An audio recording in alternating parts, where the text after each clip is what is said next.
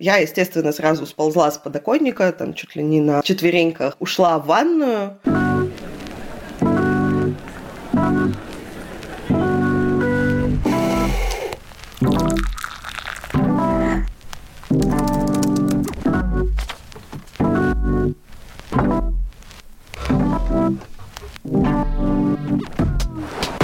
Всем привет! Прошло два месяца, а я так и не придумала новую подводку. После того, как выпуски перестали выходить по средам, мучитесь моими отговорками дальше. В январе, в начале января этого года в Казахстане прошли протесты, в которых протестующие сожгли здание Акимата и бывшую резиденцию президента.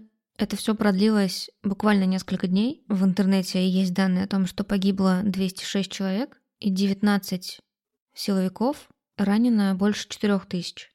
Через несколько дней после начала этих протестов в Казахстан вошли войска ОДКБ, это Организация договора о коллективной безопасности, естественно, туда входила Россия. Было объявлено, что это миротворческая операция, которая нужна только для того, чтобы защитить э, государственные объекты, ну или какую-то другую важную инфраструктуру. Уже через сутки, насколько я понимаю, они отчитались о том, что город зачищен и снова контролируется властями. Это правда продлилось очень недолго, то есть буквально 2 января в Жанаозене протестующие перекрыли дорогу.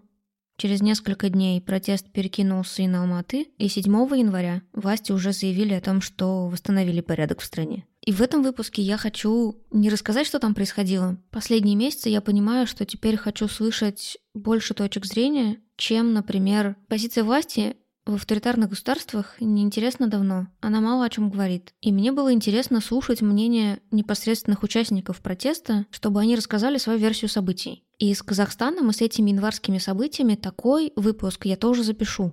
Но еще я теперь не могу думать о том, что есть люди, которые это все видели, которые там были, которые это переживали, которые, может быть, тоже активисты, журналисты правозащитники, но не участвовали, не знаю, не участвовали конкретно ногами на улице, конкретно в этом протесте, и он коснулся их по-другому. Они узнали о том, что это происходит случайно, как и другие люди в городе. Они просто буквально на следующий день после Нового года услышали взрывы у себя в городе. И о том, как это переживается, мне тоже хочется послушать. И так оказалось, что одна из героинь моего подкаста, Ульяна, она из Казахстана, из Алматы, и я попросила ее рассказать, как она просто пережила эти несколько дней, а как оказалось, что эти официальные цифры о том, что все началось 2 января и 7 закончилось, естественно, не совсем соответствуют действительности. Так что да, я просто попросила рассказать Ульяну о том, как она, как она лично переживала эти январские события в Казахстане. Протесты начались на Западе кажется, западе страны. Буквально в первые дни Нового года, кажется, 2 числа, я точно не помню. Я была не в своем родном городе, я была в Караганде, ну и как бы так просто новости смотрела. К тому моменту, как я возвращалась, я в Алмату вернулась 4 числа, уже начали выходить в других городах, но типа как бы в поддержку вот тех протестов, которые из-за цены на газ случились. И 4 я прилетела, так получилось, что прямо из аэропорта я встретилась с подругой, с которой мы очень долго не общались, э, и мы договорились встретиться. Мы пошли в бар. В какой-то момент у меня начал разрываться телефон, ну, то есть приходили уведомления, я такая, да что там происходит? Смотрю, почти на окраине города есть э, арена, возле которой ну, часто происходят какие-то митинги. Именно вот казахязычное население почему-то оно там начинает собираться, не в центре города, а вот оттуда. И, значит, местные журналисты начали писать о том, что, типа, все вот это вот шествие, которое там собралось, сколько-то людей, оно двинулось по улицам города в центр. Я как бы уехала отдыхать, встречать Новый год. Был прошлый год довольно тяжелым, поэтому я максимально дистанцировалась вообще от всех новостей, такая, ну, митингуют, митингуют. Ну, плюс у нас на самом деле все вот эти вот протестные истории, они не не длительные. Это всегда было так, что вот люди собрались, ну, завтра уже будет все нормально. Ну и поскольку они шли через центр города, я подруге предложила, говорю, давай-ка ты никуда не поедешь, потому что ей как раз через все вот эти улицы надо было спускаться в нижнюю часть города. Потом приходит э, смс от операторов, что типа, ребят, интернета не будет, И тут мы подвисли, потому что я настолько уже привыкла оплачивать картой. И я сижу такая, что делать? Я понимаю, что терминалы, значит, вырубились тоже. Мы, в общем, в итоге каким-то чудом оплатили счет. По-прежнему не было никакой ни тревоги, ни каких-то опасений. Ну, то есть, мне казалось, что сейчас они просто все вот пройдут, их разгонят, и завтра уже все будет хорошо. И мы с подругой пришли ко мне домой. Я живу ну, практически в центральной части города, то есть одна из главных улиц, по которой они шли, она в двух кварталах от меня. Слышно какой-то вот шум толпы, но ничего такого сверх. Здесь еще рядом со мной стадион, и если там ну, типа, проходят какие-то футбольные матчи, примерно такая же история. В какой-то момент, это было часа, наверное, два ночи, тот алкоголь, который мы с собой принесли домой, он закончился. Мы решили найти круглосуточный магазин. Пока мы его искали, на половине пути э, начались взрывы светошумовых. Это все, с одной стороны, как-то очень странно, а с другой стороны, ну, нереально. Возможно, потому что мы были такие пьяненькие, возможно, потому что мы просто ну, хорошо общались. В общем, мы нашли этот магазин, там такая железная дверь, окошечко, э, ну, как это обычно бывает, когда магазины круглосуточные. Продавец нам пытается пропихнуть пакет с пивом в это крошечное окошко и такое, девочки, типа, что случилось? Э, что за шум? Мы такие, ну так, то ли война, то ли митинг, что-то такое мы ляпнули. Он такой, а как так? Ну вот народ протестует. Он такой, а, ну ладно, наверное, мне надо закрыться. Пришли домой, продолжили какой-то наш разговор, а фоном как бы все чаще, все ближе звучат взрывы светошумовых. В окно видно какие-то такие, ну, как зарево это или что, ну, в общем, меняется степень освещенности. Ну, мы, естественно, много об этом тоже говорили, но не было такого ощущения, что это надолго. Это происходит недолго, потому что люди, которые выходят с каким-то запросом, в смысле, этот запрос решается или их очень жестко разгоняют? Типа, почему ощущение того, что если протесты случаются, то он очень коротко длится? Я 8 лет в журналистике. И самая такая долгоиграющая история, которую я могу вспомнить, это были выборы президента, и оппозиционные партии выходили, ну, наверное, дня три подряд. Но это была какая-то история по часам. То есть они вот утром там собираются в 11 часов, к вечеру расходятся, на следующий день снова выходят. И такого вот перманентного протеста не было. Ну и плюс жестко довольно разгоняют, особенно если выходят оппозиционные какие-то товарищи. Я не знаю, я могу ошибаться, но у меня такое ощущение, что у нас нет э, как таковой культуры какой-то протеста. Ну, не то, что культуры, а привычки. То есть все митинги настолько недавно изменили закон, и сделали типа разрешительный характер митингов, но на самом деле это тоже как бы не так работает. Если Акимат дает добро, то вот у протестующих, у там желающих высказать свое мнение есть вот там два часа, четко огороженная территория, чаще всего совсем не в центре, и все. Как бы вот такие массовые шествия, они очень-очень редкие. И под утро начало усиливаться, то есть в воздухе прям начало пахнуть каким-то порохом, чем-то таким вот кислым. Это, видимо, вот последствия светошумовых. Интернета все это время нет. Мобильного, да, мобильного нет. Работал домашний. Получалось иметь какое-то представление о том, что происходит. А информация распространялась в каких-то чатах, каналах или, не знаю, независимые СМИ, независимые каналы, насколько существуют, функционируют, ты знаешь, куда идти читать, что происходит? А, ну, в принципе, да, у меня такая подборка из из э, нескольких СМИ, нескольких каналов, которые журналисты сами ведут. И я всю информацию там смотрела. Плюс еще у нас э,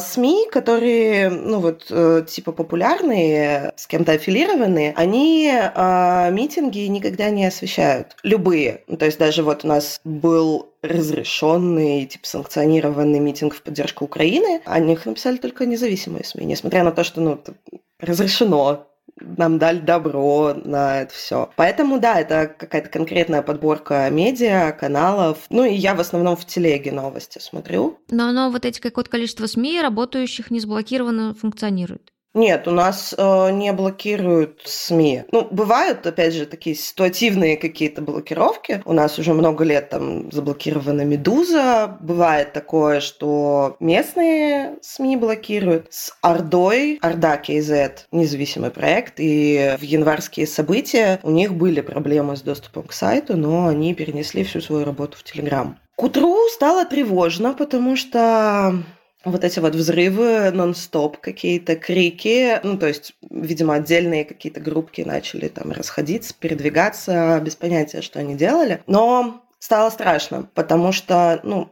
непонятно, что будет происходить дальше. Очень быстро развились события. Буквально вечером это была компания в несколько сотен людей где-то на окраине города. Проходит там, ну, сколько, 4-6 часов, не помню уже точно. И это какие-то погромы, взрывы в центре города, и ты не понимаешь, что происходит. Но лично у меня тогда, помимо вот этого вот страха, было еще сумасшедшее какое-то ощущение безопасности, потому что рядом со мной находился человек, который мне дорог, важен, и вот эта вот поддержка, то есть это меня обнимает, ну, типа, все, давай успокаиваемся, все будет хорошо когда-нибудь обязательно. И я понимаю, что вот это вот все происходящее за моим окном, оно как будто бы отодвигается. Следующий день, когда мы проснулись, интернет работал только домашний, э, с э, очень большим напрягом, и стало понятно, что ничего не закончилось,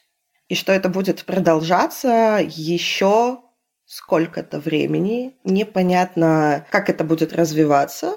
В тот же день она уехала к своей семье, потому что, ну, типа, надо было использовать возможность, чтобы потом не тащиться по через весь город. И я так получилось, что я осталась одна.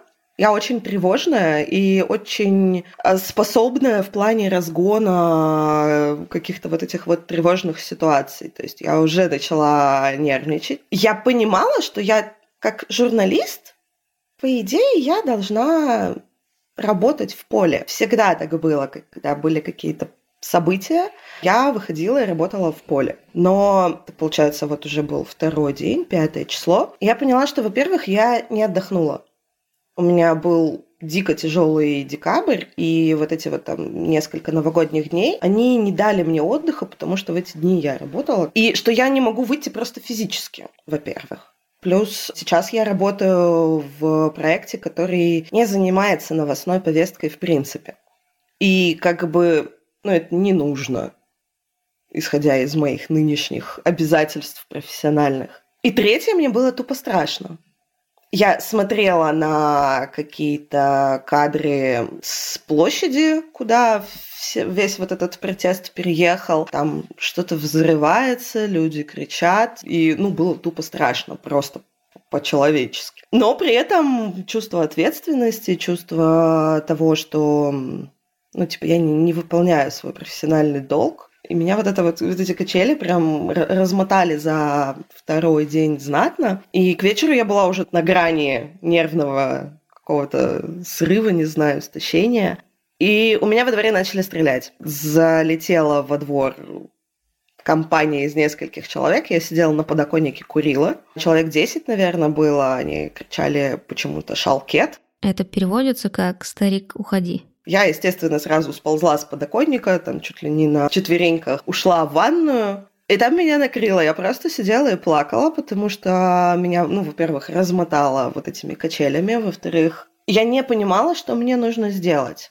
Если, допустим, они сейчас вдруг решат пойти по домам или стрелять по окнам, что вообще в этой ситуации делать. Если у нас там в школе были какие-то уроки ОБЖ, и ты знаешь там, что при пожаре тебе нужно накрыть лицо чем-то, какой-то влажной тряпкой и опуститься как можно ниже, а что делать в такой ситуации, это как бы, ну, никто никогда не рассказывал. Страшно, что начнут стрелять по окнам протестующие или полиция, которая за ними бегает? Те товарищи, которые залетели во двор, не было никакой полиции. И ее, в принципе, как будто бы не очень было заметно на протяжении всех протестов. То есть, если вначале они их там как-то сопровождали по улицам, чтобы по другим улицам не расползлись вот эти вот протестующие, то потом, ну это был, наверное, уже день на третий, полиция исчезла вообще.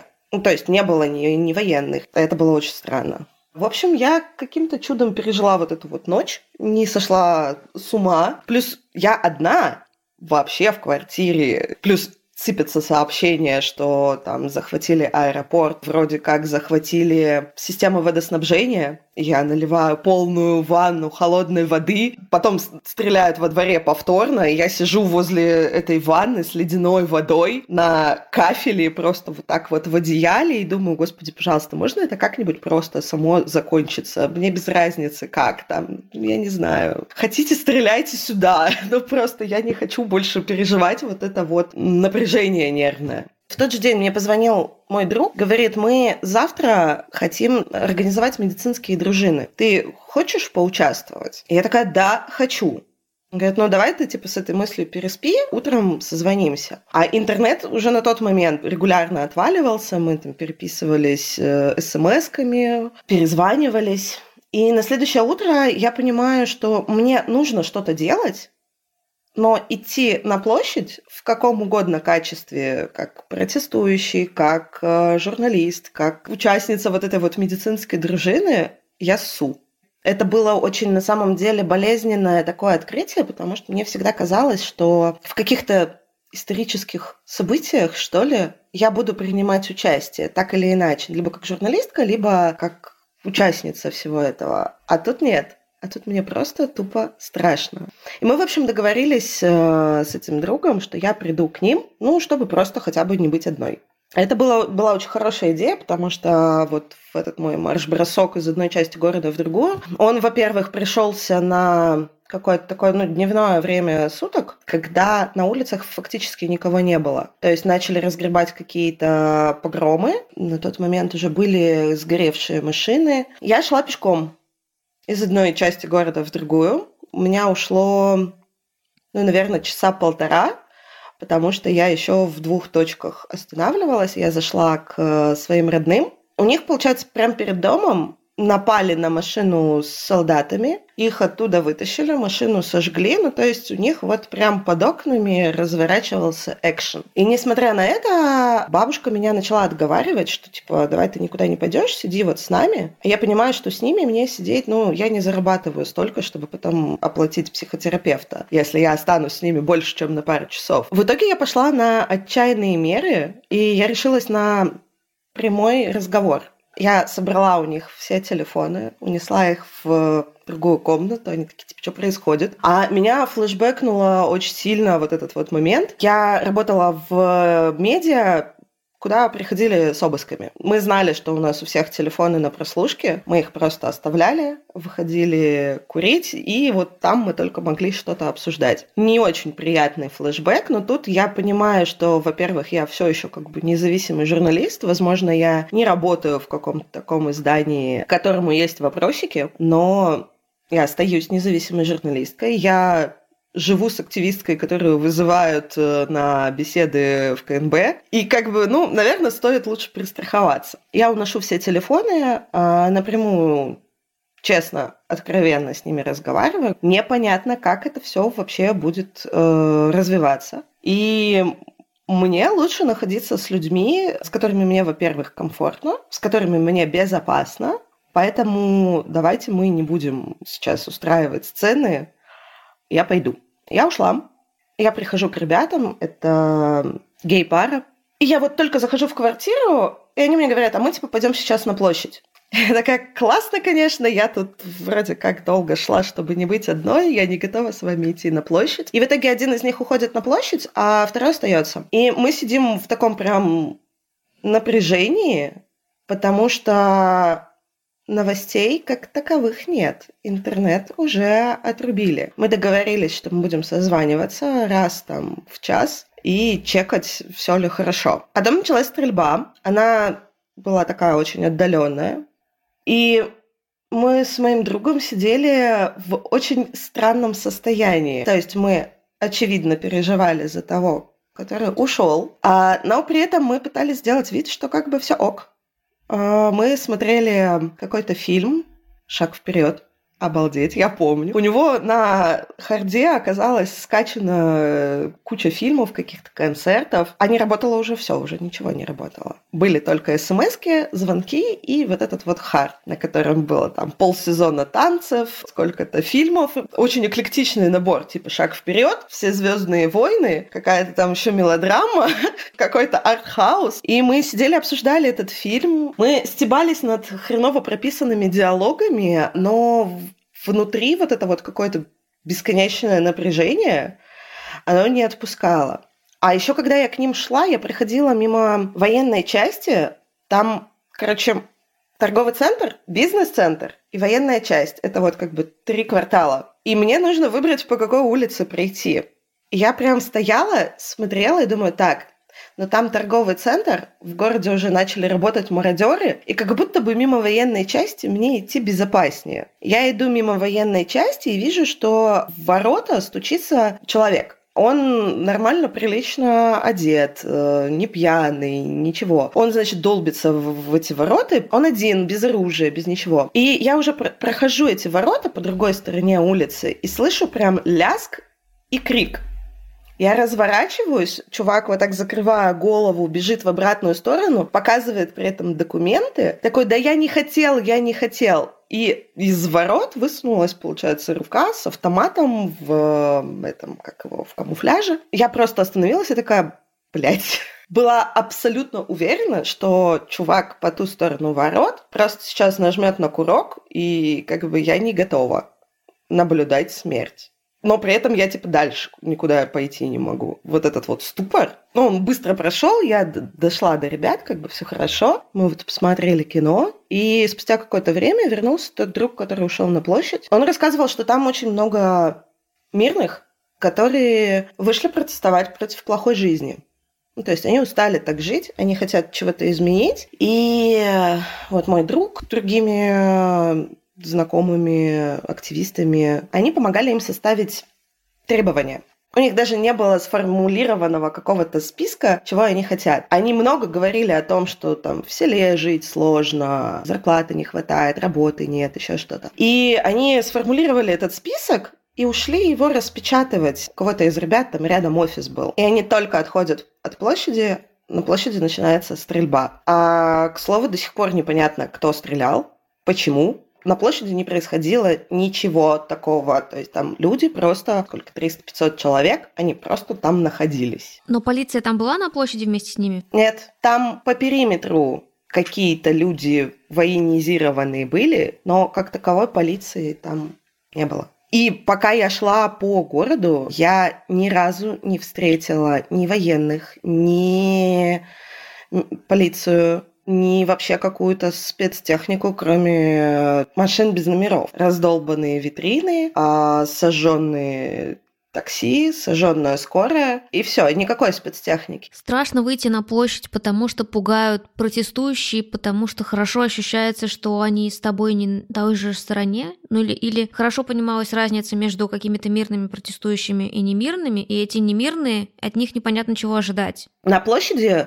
изначально был мирный протест. А вот когда пришел туда мой друг, протест там был мирный. Наверное, меня больше всего пугало, что я не понимаю, как это может развиваться. И то есть это уже дошло от какого-то мирного более или менее шествия до погромов и вот этих вот взрывов светошумовых. И я не понимала, что происходит дальше, кто вообще на площади, где власти, где спецслужбы, потому что нет никакой информации. Интернета нет. Мы пытались... Ну, то есть было два официальных канала связи. Это вот э, государственное телевидение и радио. Телевидение у меня, допустим, дома вообще даже телека нет. У ребят телек есть, но не проведены все вот эти вот штуки. Я откопала у себя в телефоне радио. А потом выяснилось, что для того, чтобы включить на телефоне радио, нужны наушники, которые вот прям в телефон втыкиваются.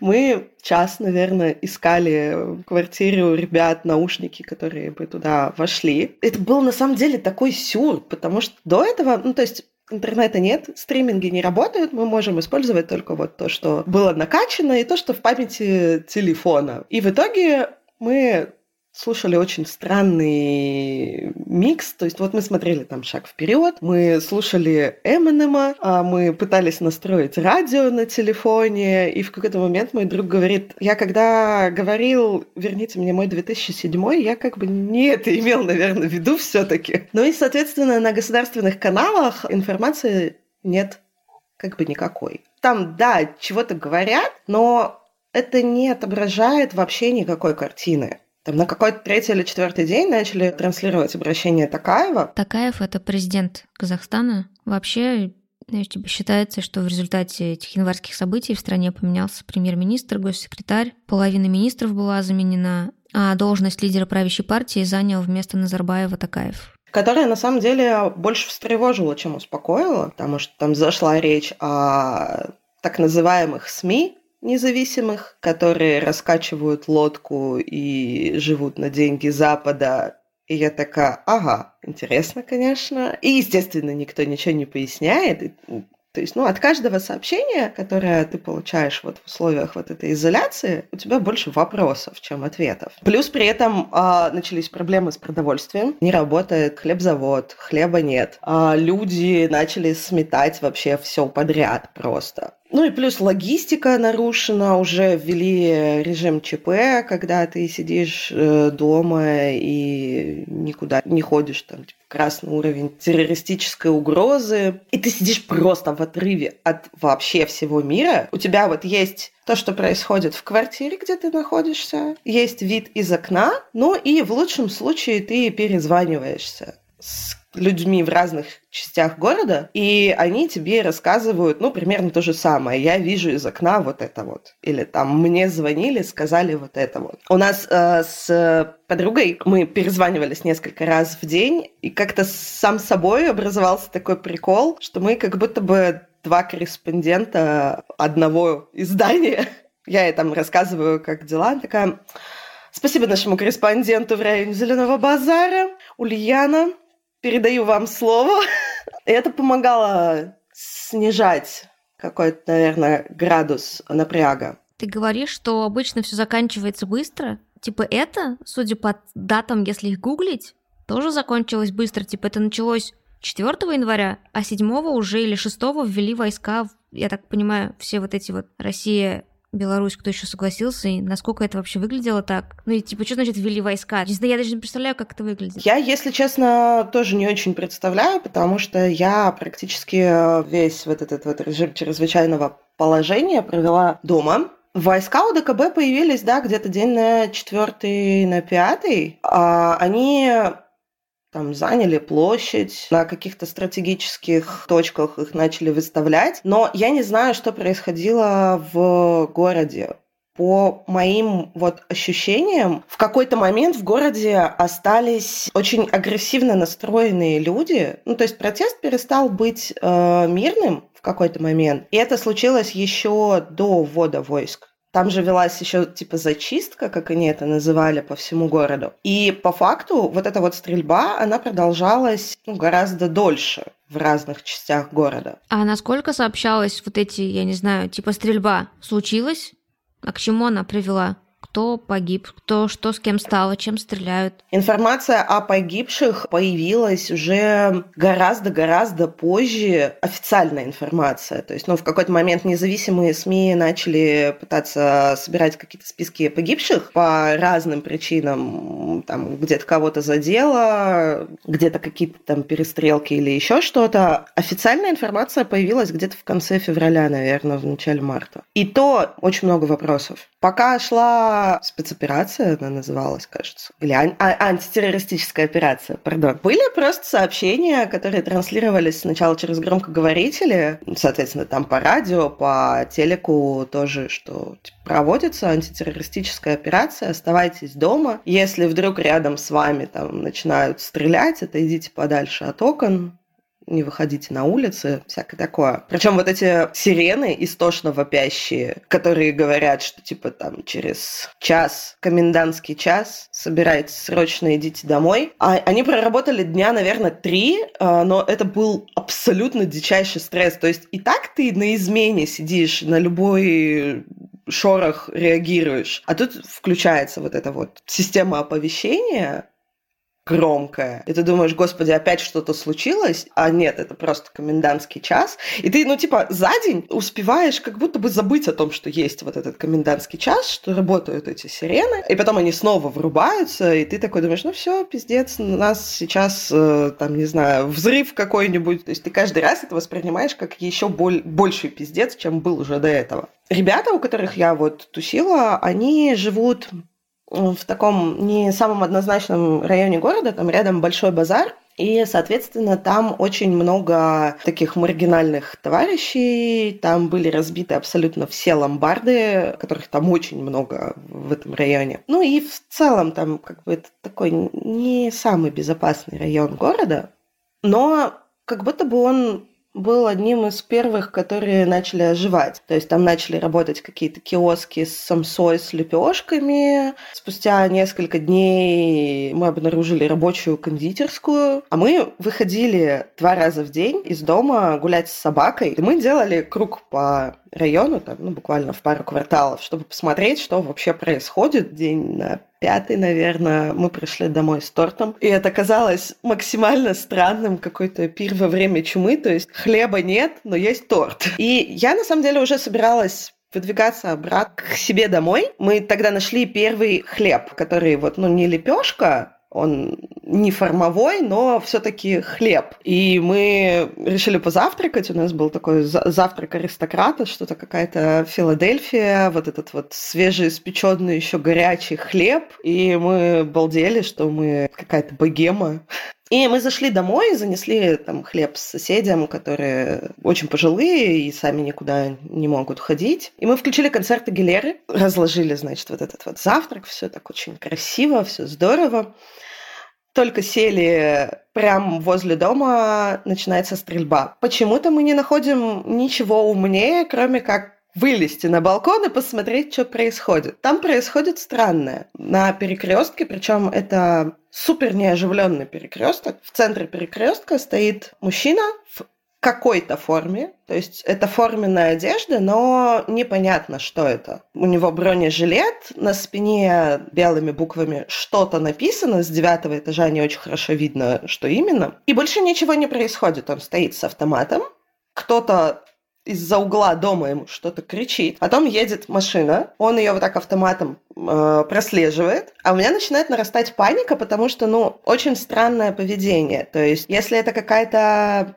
военная история, то где остальные? Почему он один? Полиция, это военные, это мародеры, непонятно. Он прослеживает эту машину, поднимает взгляд вверх, видимо, не мы одни такие умные вышли на балкон, и он автоматом начинает ходить как бы так по окнам. А мой друг начал еще это все снимать, гражданская журналистика, все дела. И я их просто вот так вот за шкирку затягиваю, говорю, все, тихо, спокойно, мы вот здесь сидим. И я понимаю, что меня начинает колотить. То есть у меня до этого, когда я была одна, было два приступа панической атаки. И я понимаю, что вот он начинается. И я просто смотрю в одну точку, не могу ничего предпринять. Мой друг это все видит, а протягивает мне руку, делает громче и начинает со мной танцевать под Агилеру. Это был концерт, какие-то что-то в стиле 50-х, э, а, все ее вот это вот э, творчество. И мы просто танцевали под Агилеру, под стрельбу где-то за окном, без вообще единого слова, но это оказалось очень сильно терапевтично. То есть паническая атака так и не случилась. И вообще вот это вот, наверное, самое главное ощущение за весь вот этот вот период, это ощущение сюра, когда ты пытаешься совместить происходящее как бы в стране, даже просто за твоим окном, с обычной жизнью. Когда ты сидишь с друзьями перед телеком, вы смотрите там, даже те же «Звездные войны», пьете вино, а за окном происходит вот это. И оно не бьется. И при этом, когда ты понимаешь вот этот диссонанс, тебя еще начинает накатывать какое-то чувство вины, что типа вокруг пиздец, а я тут вот непонятно что делаю. У меня типа все как обычно, я еще вот тут пью вино, ем вкусный сыр, а там люди умирают или не умирают. А ты не знаешь вообще, что толком происходит. Как стало ощущаться, что все заканчивается, а потом, что точно все закончилось? И, и что закончилось? Наверное, главным индикатором было то, что вот этих вот взрывов, стрельбы, каких-то других непонятных звуков, их стало становиться меньше. И при этом больше стало появляться какой-то информации. То есть начали по чуть-чуть там включать интернет на пару часов, а потом больше стало наверное, у каждого из нас каких-то повседневных вещей. То есть, вот, ну, я там вернулась домой. Мы сходили в магазин. Не знаю, появилось в магазине молоко, появился хлеб. И тебе не надо стала обходить там десяток магазинов на районе, чтобы что-то найти. Но Режим ЧП сохранялся долго. Появились такие, знаешь, какие-то очень подпольные истории. У нас был запрет на продажу алкоголя. Ну, как бы людей это не останавливало. Мне рассказывали потрясающую историю, когда спустились в магазин у дома, а, чтобы там, ну, что-то купить. И тут залетают две женщины, такие суровые очень наружности, просто баррикадируют изнутри дверь, э, дают пакет темный, такие типа, давайте нам сюда алкоголь пока вы нам не дадите сюда алкоголь, мы отсюда не уйдем. Ну, то есть там не было как бы это ограбление, нет, но просто они очень настойчиво за закупались алкоголем. Режим ЧП долго, это сколько долго? Ну, что-то, по-моему, где-то в 20-х числах его только сняли. То есть пока он действовал, был комендантский час или это разные, отдельные друг от друга вещи? Да, был комендантский час, э, который потом начал сдвигаться потом его отменили вообще. Сначала не работал, потом начал работать транспорт только по каким-то определенным часам. А, соответственно, там, ну, все магазины, аптеки тоже не работало, потом начало работать по часам. Постепенно, постепенно из полного вакуума жизнь как будто бы расширялась. А ощущение, что все закончилось, я не знаю, лично у меня оно, наверное, не наступило потому что не было каких-то внятных расследований, не было каких-то внятных заявлений. То есть, ну да, там политики разного ранга выступали по поводу этих событий, но как будто бы нет ощущения завершенности, нет каких-то точек. Они там сами между собой договориться не могут. А Такаев говорил, что вот там 20 тысяч э, каких-то боевиков это все спровоцировали. А потом эти 20 тысяч боевиков куда-то исчезли. А потом другой политик говорит, не было такого, вы откуда это взяли? И ему сразу в сети такие, ну как бы вот, твиттер господина президента здесь взяли, а вы откуда взяли?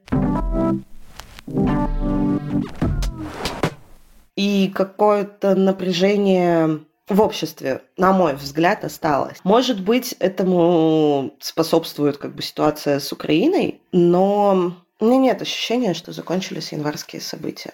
Даже, знаешь, элементарно во время всех вот этих вот протестов у нас есть улица, которая раньше называлась Фурманова, а потом ее переименовали в Назарбаева. И во время протестов там позбивали все таблички с названием улицы. И до сих пор эти таблички не восстановили. Сейчас март. Ты знаешь, наверное, такая веха, после которой понятно, что, ну, как раньше, не будет. Но непонятно, что дальше. Либо мы сможем стать каким-то более свободным обществом, и у людей реально появится больше свобод. Либо наоборот, нас будут гасить еще сильнее.